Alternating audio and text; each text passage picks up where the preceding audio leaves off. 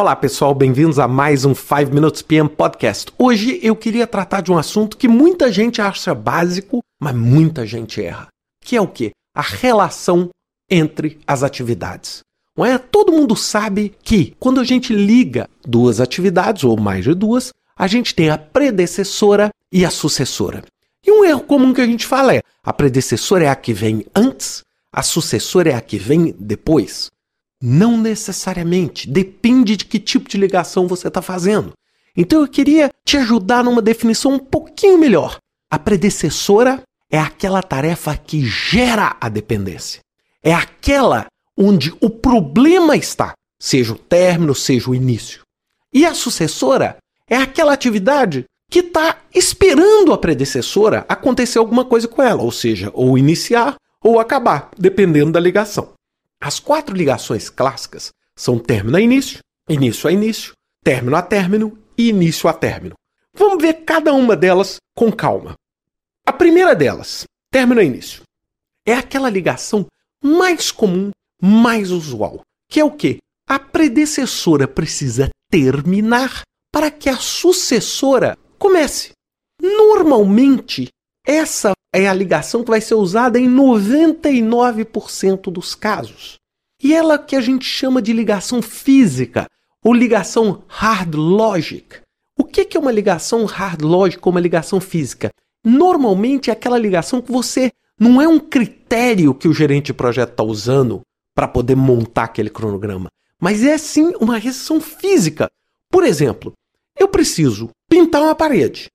Mas antes de eu pintar, eu preciso construir a parede. Então eu tenho duas tarefas: construir a parede e pintar a parede. A tarefa construir a parede precisa estar concluída para que aí sim eu inicie a pintura da parede. Não tem como eu antecipar, é uma relação física, não tem jeito de pintar uma parede que não existe. Então a término início, ela visa o que? Exatamente essa ligação física e por isso ela é fácil de observar, fácil de usar, fácil de entender. As outras três já não são tão simples assim. A segunda é a início a início. É quando você faz com que a sucessora dependa do início da predecessora e não do fim. Onde você tem o que, por exemplo, uma atividade predecessora que se inicie para que aí você comece a sucessora. Então, por exemplo, você pode ter um evento, por exemplo, chamado divulgação em rádio e outro evento chamado divulgação na televisão. Você pode falar assim: a divulgação na televisão só pode começar depois que a divulgação no rádio começar. E aí muitas vezes vocês vão falar assim: mas espera aí, Ricardo, não existe uma restrição física.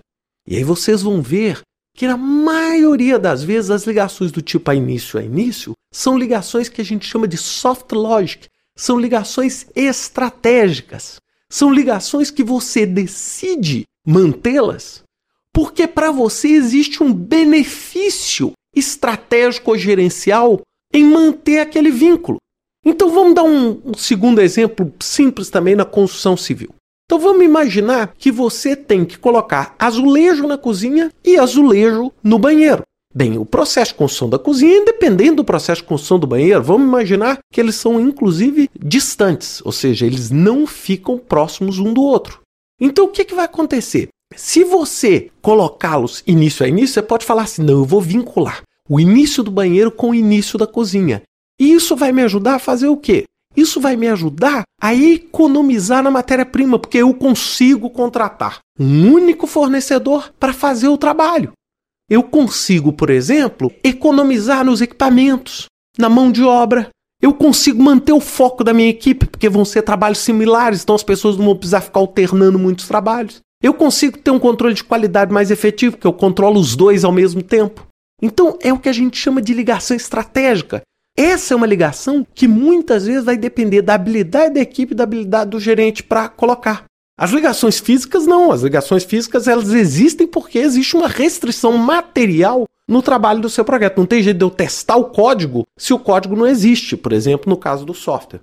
Então esse entendimento se torna fundamental, porque é uma coisa que é muito simples de fazer quando você tem um software, mas não é tão simples de entender quando você tem um projeto mais complexo. Lá no computador é fácil, mas entender a teoria por trás daquilo dá muito trabalho. E na semana que vem eu quero falar sobre as ligações término a término, início a término e falar um pouquinho sobre como você consegue acelerar o seu projeto baseado no movimento dessas ligações. Mas isso é um podcast para semana que vem. Até lá.